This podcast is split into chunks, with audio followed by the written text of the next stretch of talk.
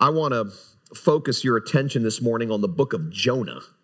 Uh, we are starting a new series this morning. I'm actually really excited about it. I mentioned last week that the week that I was sick, I decided to preach through Jonah rather than Galatians. The the um, sort of the uh, the plan was to preach through Galatians, and I made a mid course uh, change called an audible as I was reading through Jonah and studying Jonah two weeks ago and decided I want to preach through this. I've preached through the book of Jonah two other times in my life.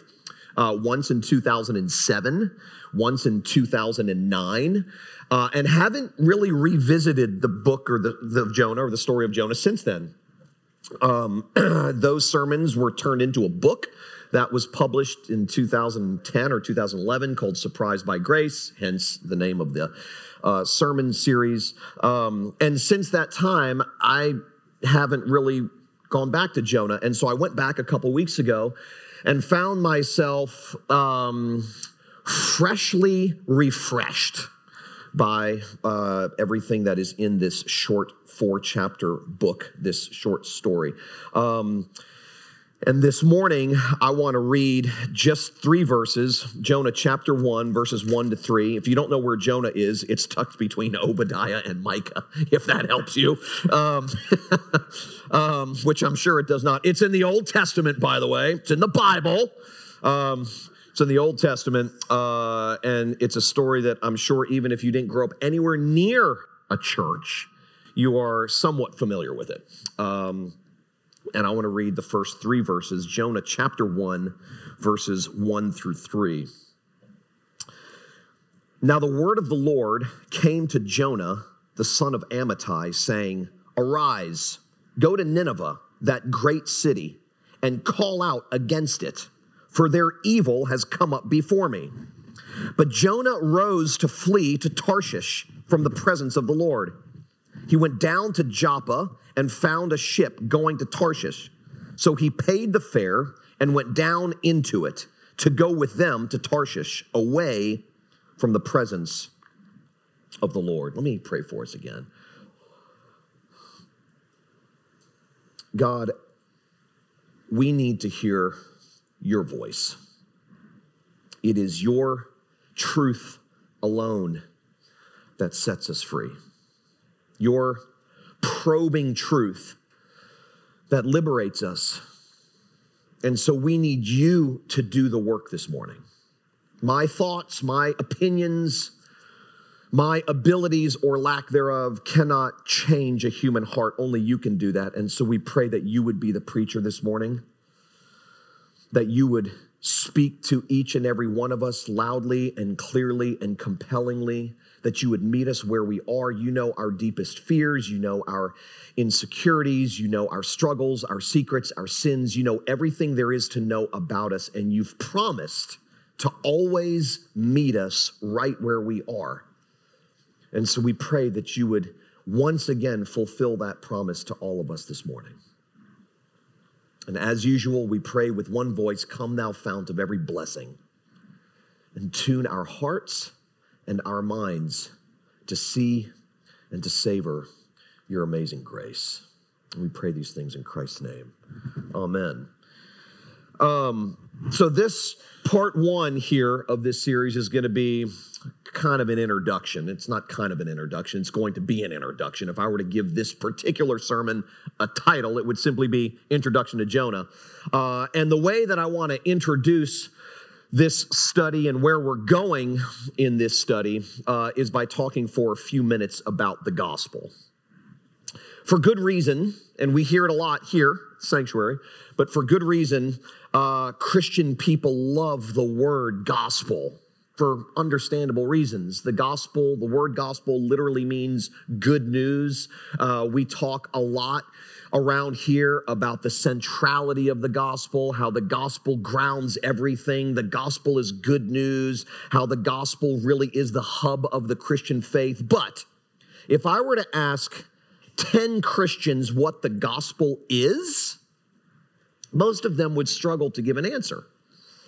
In fact, in my opinion, there's just as much confusion, almost more confusion inside the church as there is outside the church regarding what the gospel is and what the gospel does.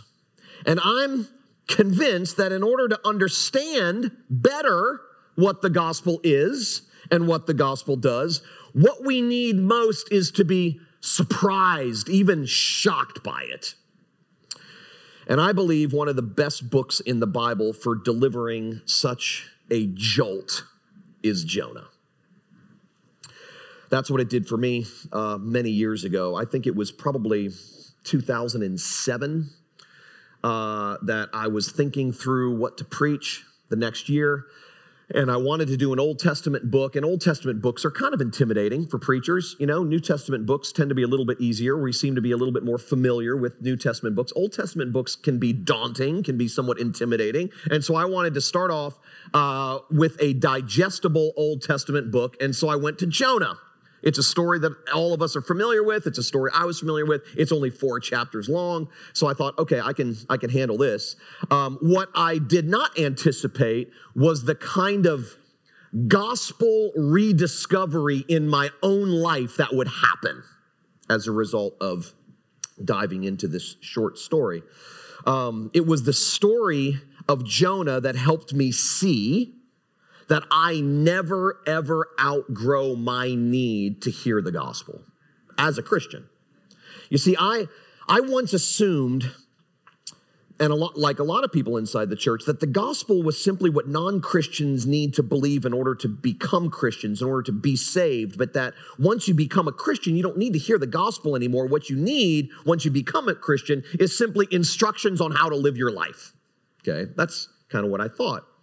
So Growing up, for instance, in some of the churches that I spent time in growing up, um, there was maybe a, a sermon on how to live a better life.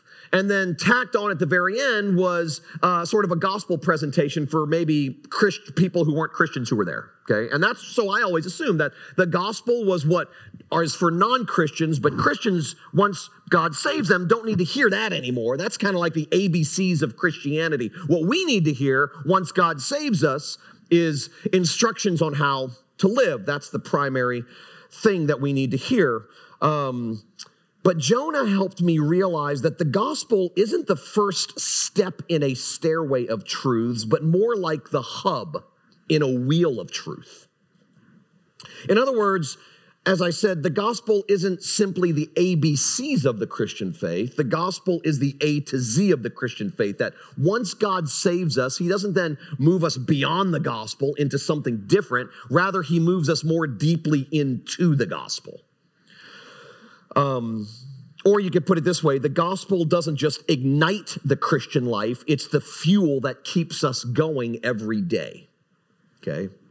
Now, um, I let me let me be blunt. Let me put it negatively. That's what the gospel is positively, or at least our need for it positively. Let me put it negatively, uh, bluntly. Without the gospel, life in all, and I mean all of its facets, is slavery.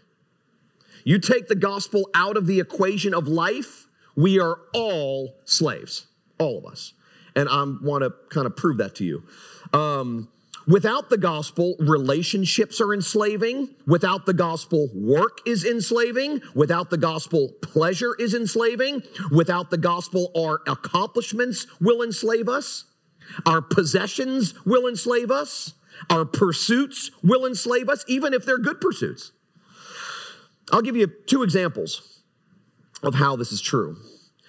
The gospel announces that because of what Jesus has done for us, we have God's full and final acceptance. Therefore, we don't need the acceptance of anybody else. Okay? That is a thrilling note of the gospel. Um, that because of what Jesus has done for us, we already have God's full and final acceptance. And that sets us free from needing the acceptance of anybody or anything else. Now, unless we know this, we will spend our lives trying to get acceptance. We try to get it by being smart. We try to get it by being beautiful. We try to get it by being funny. We try to get it by being good or successful or strong and so on and so forth. In other words, without the gospel, we have to achieve acceptance or we won't be happy. We won't have peace. That's slavery. Or think about love. Example number two. Think about love. The gospel announces that because of what Jesus has done for us, nothing can separate us from God's love. Nothing. That's what Paul says in Romans 8. Nothing in heaven, nothing on earth, nothing you do, nothing you fail to do. There's no person, there's no place, there's no thing that can separate you from God's love because of what Jesus has done. The gospel announces that we are unconditionally and eternally loved by God. Now, if we don't revisit this gospel truth all the time, we will spend our lives trying to satisfy our deep need to be loved by trying to extract love from everybody in our lives. We will spend our lives trying to get love from all of the people around us because without it, we can't live, we can't function. We will spend our lives trying to make ourselves lovable and lovely so that we will get the love that we crave. All of that is slavery. You know it, I know it. And those are just two examples. But now you're thinking, okay, that sounds great. What in the world does all of that have to do with Jonah? I mean, seriously, what could a fish swallows man story possibly have to do with the gospel? And specifically with everything I just mentioned. Um, well, believe it or not, I hate to disappoint you, um, but Jonah is not primarily about a fish swallowing a man. That's the part of the story we tend to remember the most, especially if you grew up going to Sunday school, because that's the most fascinating part of the story in one sense. But Jonah really is so much more than that.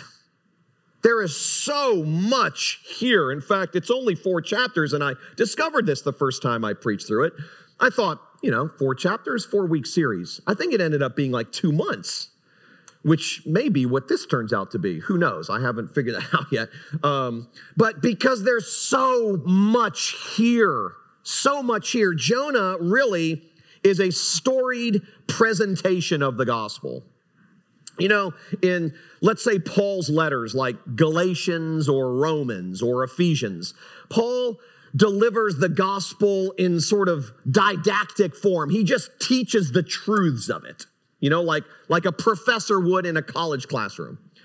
Jonah takes a different approach. It's a storied presentation of the gospel. All of the same truths that the apostle Paul talks about in Galatians, Ephesians, Romans, and so on are all here. They're just put in storied form. It's all there, but it's just put in a storied form, in a narrative form, which actually, in one sense, makes it more enjoyable.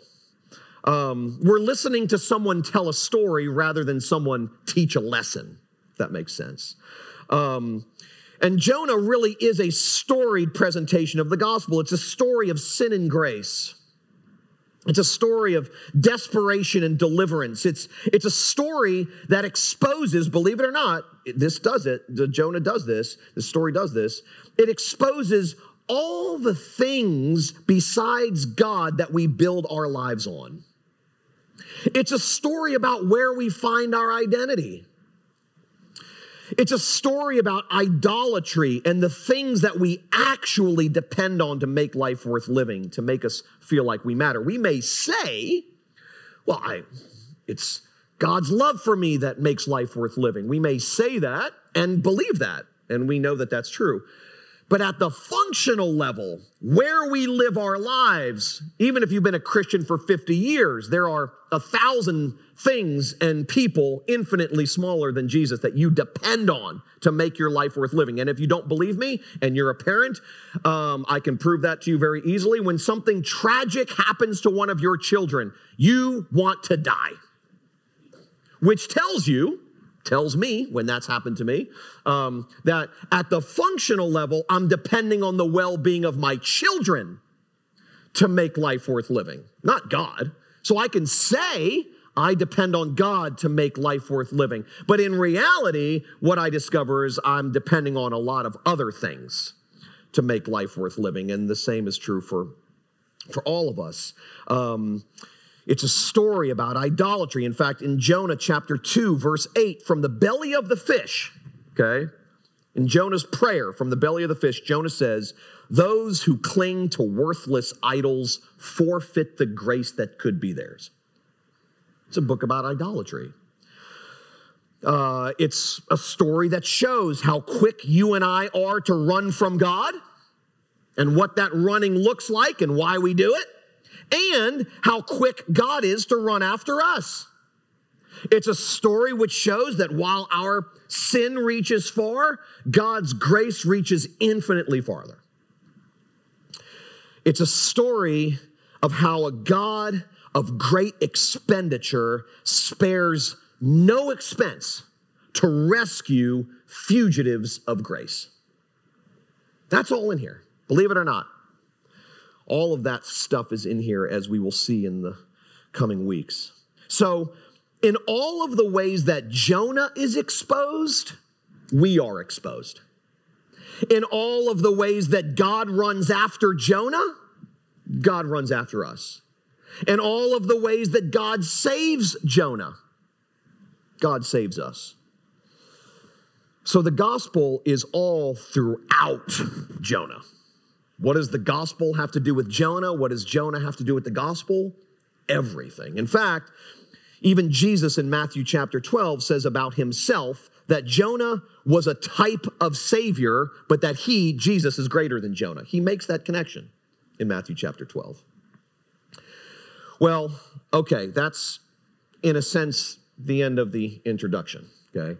Um, so let's start. Okay, the where should we start? At the beginning. It's always wise to begin at the beginning. Um, and our story begins when the word of the Lord came to Jonah. Chapter 1, verse 1. Now, you probably already know this, but Jonah was a prophet, and the job of the prophet was to say what God wanted the prophet to say and to say it to the people that God wanted the prophet to say it to. So a prophet was God's messenger. He was God's spokesman. He would go and forthtell or foretell God's word to whoever God wanted him to say it to. Um, and uh, the typical job of the Old Testament prophets was to go to God's people and speak to them. So God would raise up a prophet from the nation of Israel, and the prophet would be used by God to speak to the God's people, to the people of Israel. Um, now, in some cases, some of the Old Testament prophets were also given a word to speak against the surrounding nations. So it wasn't just that they were only sent to speak to God's people, but once in a while, uh, they were also given a word to speak against the surrounding empires. But to actually be sent to one of those cities, in other words, to give God's message by personal delivery to one of those surrounding nations was not part of the prophet's normal job description. Okay, so maybe from the comforts and confines of Israel, they would speak against the Babylonians or they would speak against the Assyrians, but they would never actually go to Assyria or go to Babylon for good reason. You know, I mean, how successful, I heard a preacher this week say, how successful would it have been for a Jewish preacher to stand on the streets of Berlin in 1941 and proclaim the gospel? Okay, it wouldn't have gone well. Well, same is true. This, there's a reason why God didn't typically send one of his prophets himself to a surrounding pagan nation um, to say something that they sure, certainly didn't want to hear. Um, so, this is kind of a strange and unique call from God because God tells Jonah to leave Israel, not just to speak not just to speak against Nineveh, which as we'll see in a minute was the capital of Assyria, but to go there. To go there himself to make his way to Nineveh, this big evil city and speak to it. And he didn't say, go say nice things like, hey, God just wants you to know he loves you. You're doing great. That's not what it says. Okay, God says, hey, Jonah, I want you to go there and I want you to speak against the evil and the wickedness of those people. Okay, so he wasn't going with a health, wealth, and prosperity message. He was going with a message of judgment. But along with that message of judgment, and we'll see this in the coming weeks, Jonah knew that God was offering them a way out.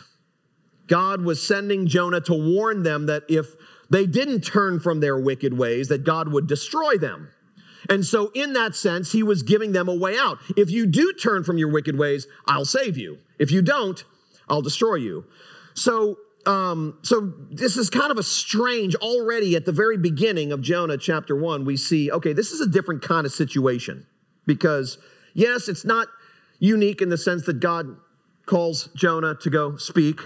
It is unique in the sense that God calls Jonah, this Old Testament prophet, to leave home and go to an enemy city and preach against it. Now, Nineveh was the capital of Assyria, and Assyria was one of the cruelest and most violent empires of ancient times. Okay, let me, this is a bit graphic, but let me read this to you. This is a description of Assyria from one writer that I read this week. Assyrian kings often recorded the results of their military victories, bragging of whole fields littered with corpses and of cities burned completely to the ground. The Emperor Shalmaneser III is well known for depicting torture, dismembering, and the decapitations of enemies in grisly detail on large stone panels. Assyrian history is as gory and blood curdling a history as we've ever known. After capturing enemies, the Assyrians would typically cut off their legs and one arm leaving the other arm and hand so that they could shake the victim's hand in mockery as he was dying. They forced friends and family members to parade with the decapitated heads of their loved ones elevated on poles. They pulled out prisoners' tongues and stretched their bodies with ropes so they could be flayed alive and their skins displayed on city walls. They burned children alive. Those who survived the deconstruction of their cities were forced to endure cruel and violent forms of slavery. The Assyrians have been called a terrorist state. Not only that, but the Assyrian Empire was the greatest world power of that day and the most disturbing threat to Israel's security and survival. In other words, Assyria was Israel's greatest enemy. Okay? So it's important to know all of that stuff because Jonah's response, which we have recorded here uh, in the first three verses, uh, is therefore understandable. It shouldn't surprise us. God says, go this way. Jonah's like, I'm going that way. God says, go across land. Jonah says, I'm going across the sea. God says, go north. Jonah goes south, or whatever direction it was.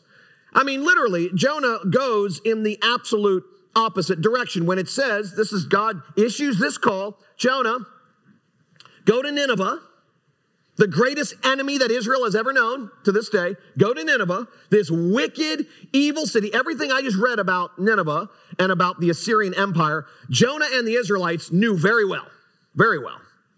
Um, and so when God says, I want you to go there, not just send them a text, okay, but go in person and stand in the center of the city and say, God is going to destroy you in 30 days because of your evil, wicked ways unless you turn from them. Go do that. Jonah's like, I will go, but not there. I'm going somewhere else.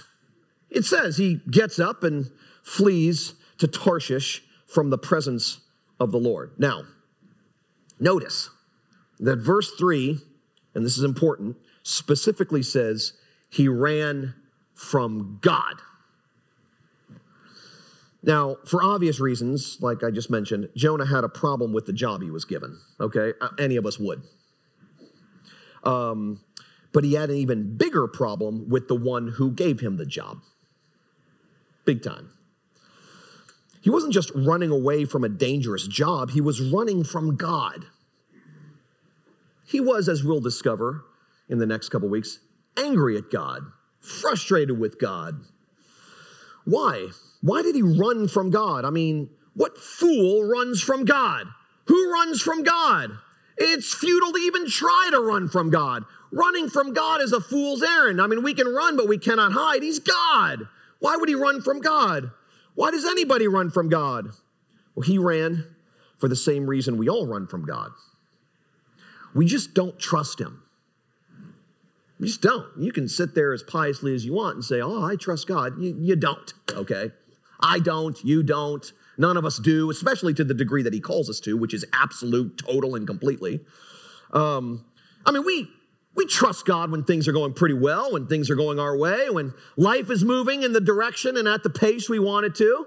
Um, but we get a call like this from God, we find that our trust in God diminishes greatly, just like Jonah's did. Um, notice what it says immediately following God's call to Jonah. But Jonah rose, all these words are very specific. Jonah rose to flee. You see, to flee from God is to rise against God. It's a defiant claim that my way is better than God's way. It's essentially saying, God, you've gone loco. You don't know what you're doing.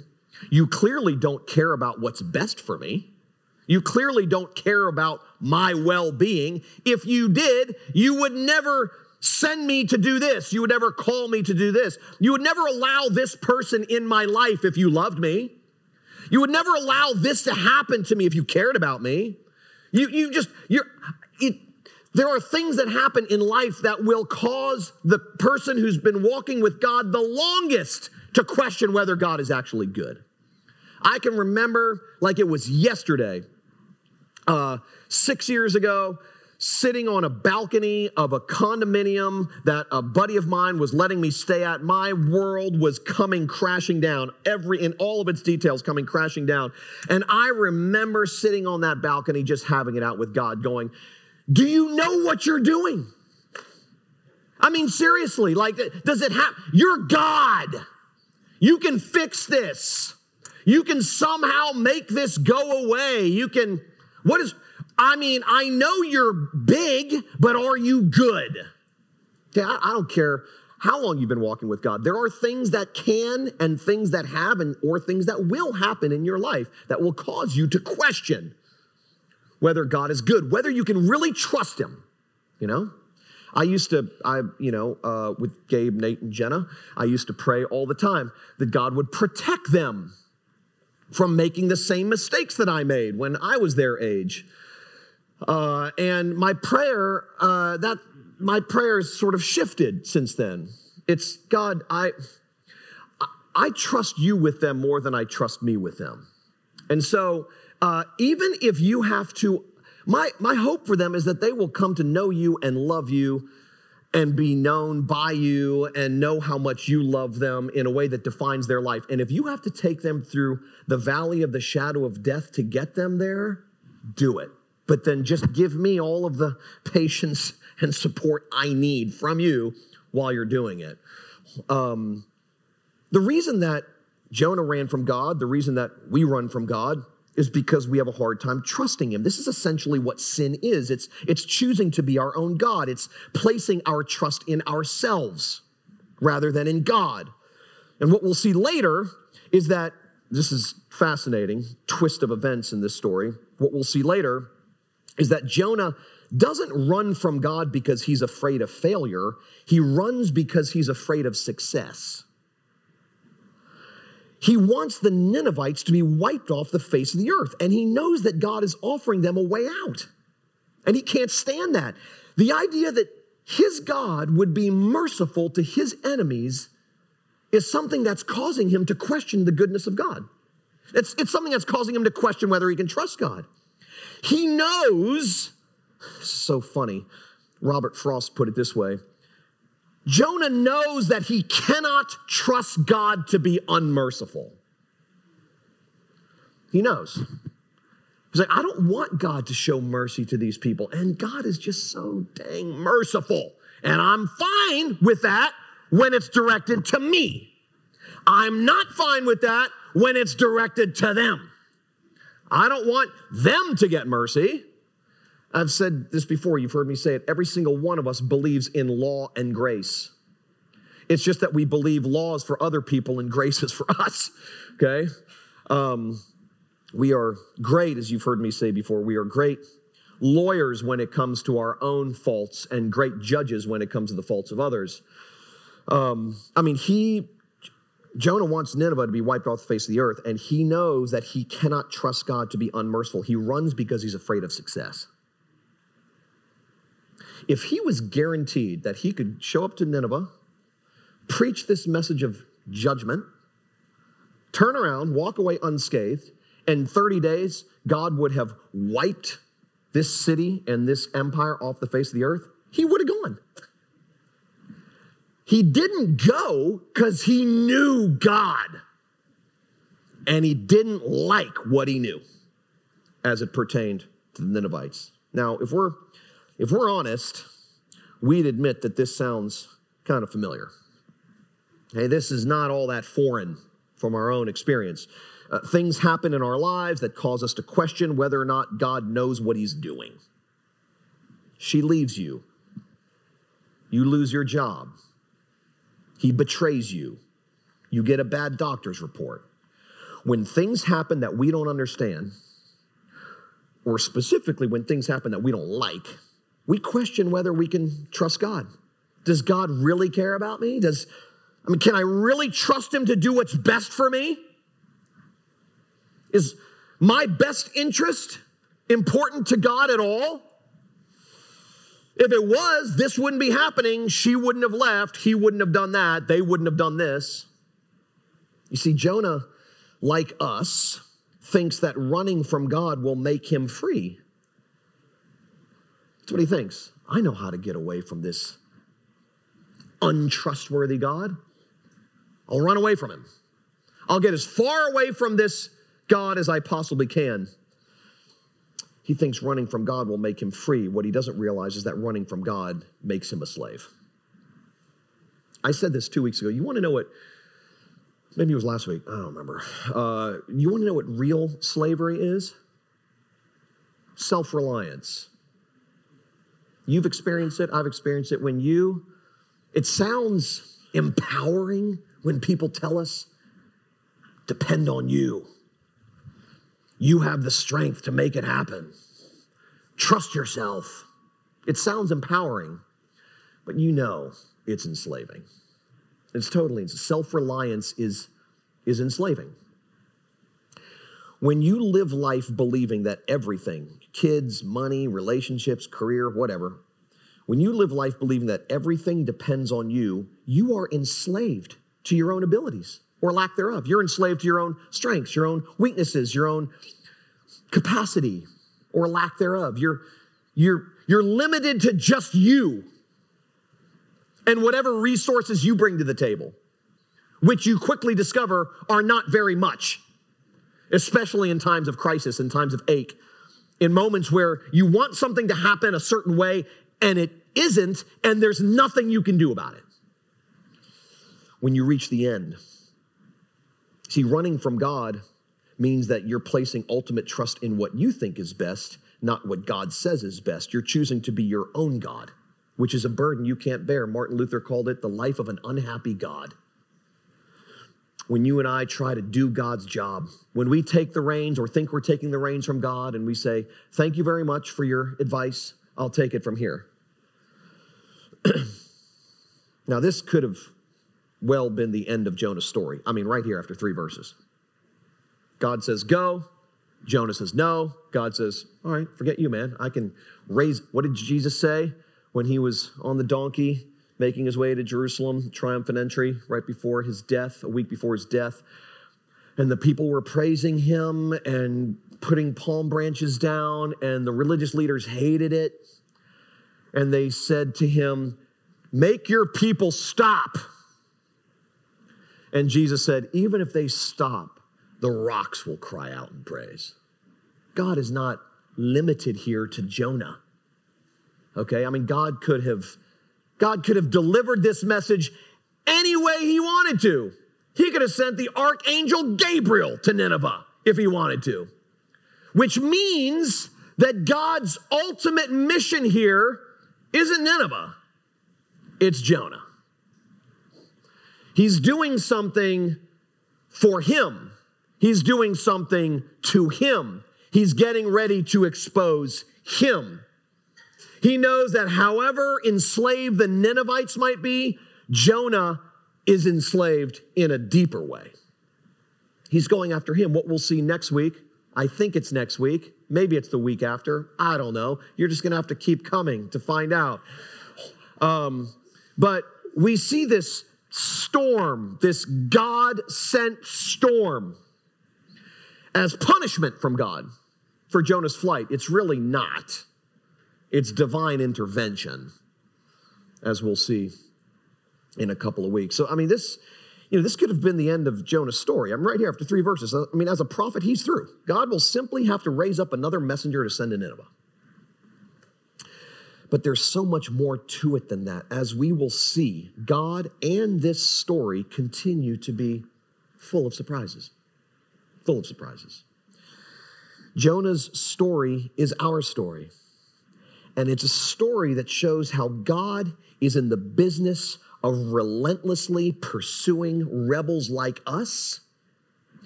And he comes after us not to angrily strip away our freedom but to affectionately strip away our slavery so that we might become truly free. The reason God runs after Jonah is not to spank him for being bad, it's to set them free, as we'll see. Well, let me just conclude with this. Um, I see I'm excited about this like this series. I'm stoked about this series, okay? And I hope you guys will be also. Um, it's just that this story is just packed with stuff, packed. It touches every part of our life, believe it or not. Um, many years after Jonah, God sent another messenger to hostile territory. But unlike Jonah, this messenger went willingly and joyfully because he trusted the heart of God. He was, in fact, the heart of God. Jonah ran from God, Jesus ran for God. Jonah was all about self protection. Jesus, this one that was greater than Jonah, was all about self sacrifice. Jonah wanted his enemies to die. Jesus wanted to rescue his enemies. He would be called the, the John, the disciple John, in the Gospel of John, chapter 1, refers to Jesus as the Word. He would be called the Word because he himself would be God's message. He was, Jesus was everything God wanted to say to the world in a person. And like Jonah, he would spend three days in utter darkness Jonah in the belly of a fish, Jesus in the belly of a tomb. But he would emerge with determination, loving determination to pursue his enemies with life giving love for the purpose of saving them. This, this is the Christ of Christianity. A God who endures our sense of entitlement absorbs our rebellion and keeps coming after us until our hearts melt under the heat of his love. That's who he is. So, as the old hymn puts it, he left his father's throne above, so free, so infinite his grace, emptied himself of all but love, and bled for Adam's helpless race Tis mercy all immense and free, for oh my God, it, that mercy, found out me. Let's pray together.